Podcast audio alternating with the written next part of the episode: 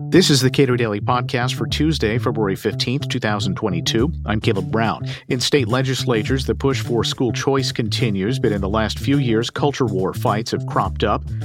And those fights have been embraced by the right. Those include bans on critical race theory, how history is taught more broadly, and limitations on how trans students are able to participate in sports.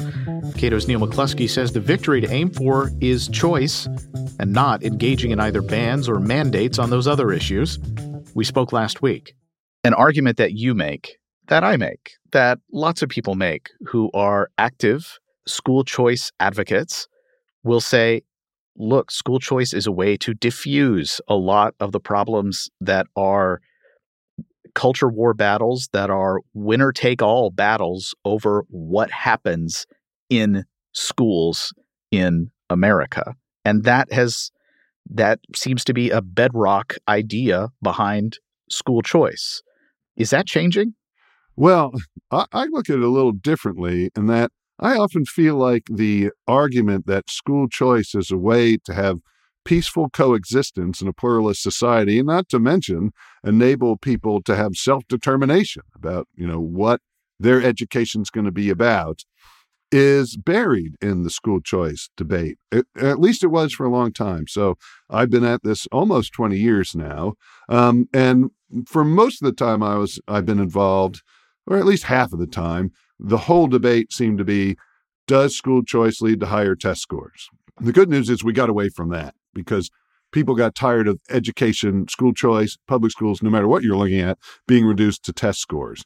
And then we sort of, I think people are kind of groping around for, well, what should we measure education based on?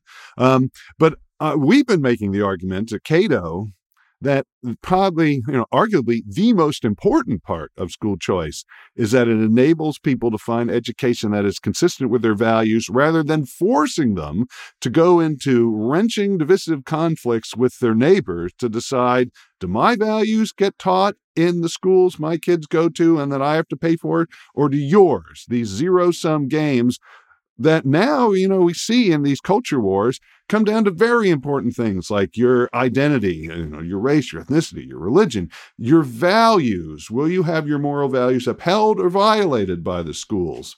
And so we've been talking about this for a very long time. We, of course, have the public schooling battle map, which is meant to illustrate through thousands now of these values and identity based conflicts cataloged here that we see in public schools. First of all, to defeat the myth that you know, public schools bring diverse people together. If we don't have them, we'll balkanize. That's really actually illogical. And we see that it actually leads to conflicts. But it's also supposed to illustrate that, look, if we could choose schools, we wouldn't have to fight over these things. And so for a long time, I despaired that people weren't interested in this argument. But recently, it's become much bigger especially as we've had these big culture war conflicts over what's called critical race theory and uh, what's called gender ideology in schools, you know, and uh, which students can participate in which sports and things like that. So I've started to see a lot of evidence that people are beginning to embrace this idea uh, that school choice is a way toward peace and, you know, equality under the law for that matter. So, uh, I have seen in state legislatures across the country that uh, the right, broadly speaking, is engaging on a lot of these issues, whether it's uh, critical race theory or transgender athletes, whether or not they are allowed to uh, compete uh, on the teams that they would like to compete on, or uh, any number of other things, whether it's school resource officers, which effectively are armed guards in schools. They're more than willing to engage on this stuff. And, you know, my frustration has always been look, there are a lot of different choices that have to be made uh, by parents, by schools, and it ought to be something where it's a little more fluid. It should be, uh, parents should have a much more substantial role in choosing the bundle of benefits uh, and accepting certain costs that they're that they can accept. But in general, parents ought to be in the driver's seat. Yeah, there seems to be a, a split from what I can observe happening on the right. And it all tends to use the term of parent empowerment. Uh, and it's been, I think, kind of uh, exemplified by uh, now Governor Glenn Youngkin. So he talked a lot about uh, empowering parents, and parents should be in charge of what happens in schools. Um, when he was running, a big part of whether or not he was elected seemed to be when his opponent said, Look, I don't think parents should be telling schools what to do. Uh, and that sent a message of, Well, he doesn't care what parents want. And so you get sort of this choice now, choice for choice, you might say, but a choice that people like Glenn Youngkin and then people, conservatives across the country, we see it all over. But because this was the most recent gubernatorial election that, that put a Republican into office, you could take parent empowerment to mean I am going to try and make the public schools do what some parents want, presumably the ones that got you elected or who are loudest, or I can embrace parent empowerment through school choice, letting all parents decide what they think is best. Unfortunately, what we've seen in the Youngkin administration so far is embracing the route of look, I hear conservative parents who aren't happy with their schools, so I'm going to make the schools do what those conservative parents want. I will ban the teaching of what's called critical race theory. I will tell schools they cannot require students to wear masks. And that's a very dangerous direction to go in. To say parent empowerment really means empowering the people who have who are the loudest or are my political supporters. But that's what public schooling requires. It requires that you pick winners and losers inherently. As long as there's disagreement about what the one school system everybody must use teaches, that's what you get. And so uh, I've been worried that we see this, you know, and you see it in many states where they have banned they call it divisive concepts. But if you look at a lot of these laws, that is very vague and could be used to prohibit all sorts of speech. I've been worried that, well, what happens if this also infects sort of school choice supporters on the right, where they say, well, you choose, but you can't choose this. Right. I've, I've seen uh, pieces of legislation that include a, spe- a, specific speech. In the case of Kentucky, there's a piece of legislation that was offered that uh, has the Ronald Reagan speech from 1964 in support of Barry Goldwater. Famous speech. It's a speech worth watching, uh, I suppose, or listening to, uh, called A Time for Choosing, put into statute. And it's just yeah. odd to see uh, these kinds of things being put into statute. It just doesn't seem, it seems that almost entirely inappropriate for statute to dictate curriculum. Uh, at least on on issues where there is uh, confusion and broad disagreement about what ought to be emphasized. Right, uh, and we see this both with prescribing things you must read and prohibiting things, saying you cannot read from the 1619 project in your schools, which we've seen in many places.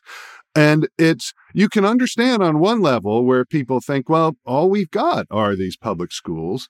And so if we don't force them to do what we want, the other side will.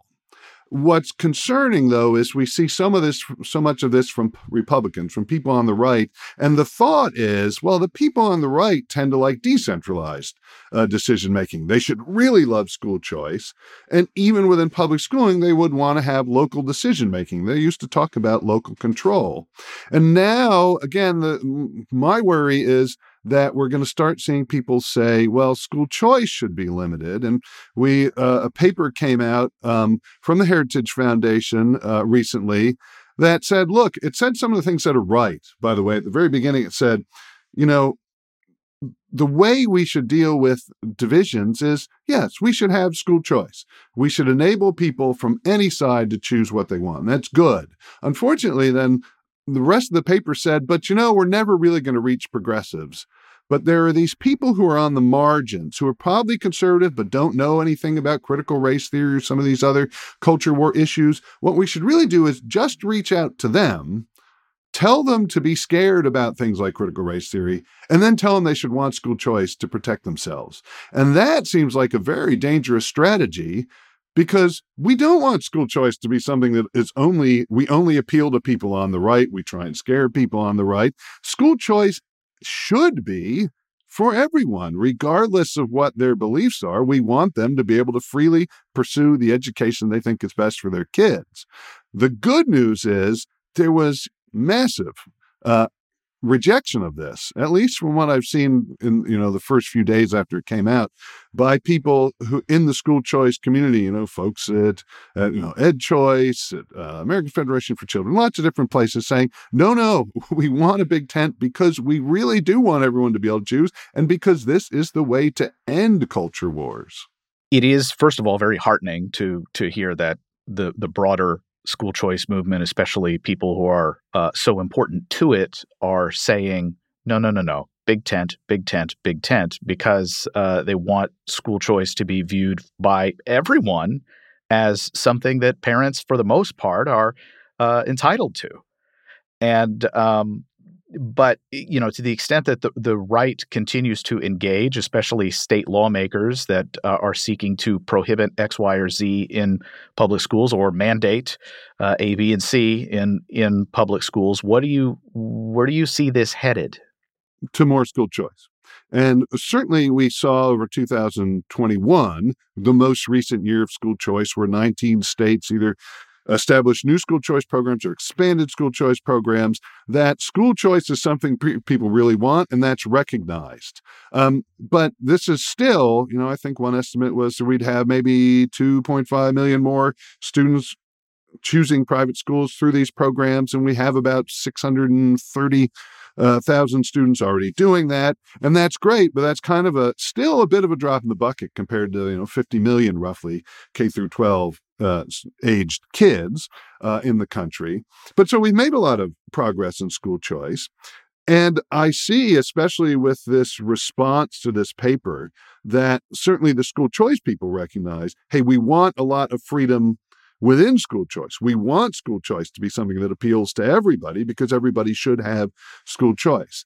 That said, you know, that's a little bit of a long run thing in the short run, I'm afraid that we're going to continue to see um, people, and somewhat understandably, because when you're in public schools, you are forced into these conflicts. It's sort of eat or be eaten. Um, but more of these look, we're just going to make decisions at the state level for every school district because we don't like what some school districts are doing. I think we're going to see more of that.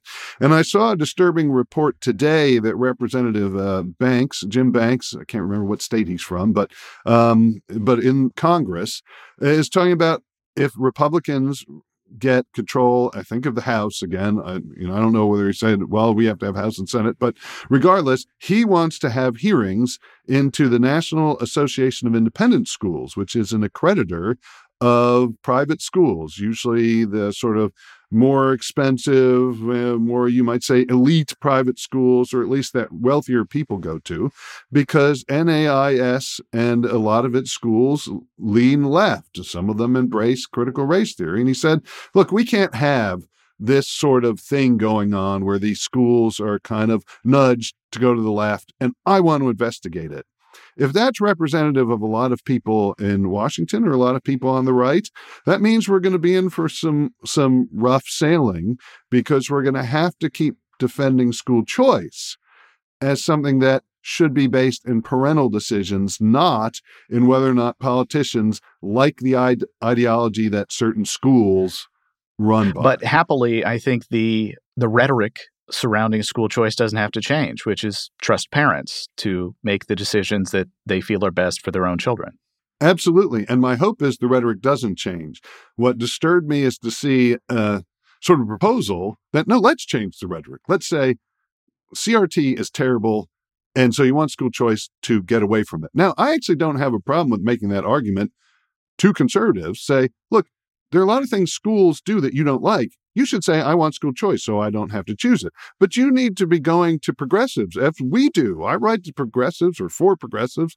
You know, they don't always read it, I don't think, but uh, saying, look, you want school choice too. You're always saying, I can't get the progressive education I want in the public schools because other people don't want it. And then you complain that it's a public school problem. No, it's the problem is, it is a public school problem, but the problem is people don't have choice. If they had choice, they would be able to get away from what is maybe the norm, where most people probably wouldn't want that progressive pedagogy.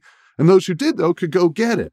And so we should be appealing to everybody in part by saying, you want, you want X, but you can't get into the public schools. you should have choice so you can get what you want or so you don't get the you know the history curriculum that says you need to read ronald reagan's speeches but and and, and you know that is the argument should make. I i will agree that it it works a little better on the right than on the left because the right tends to have people who embrace school choice more.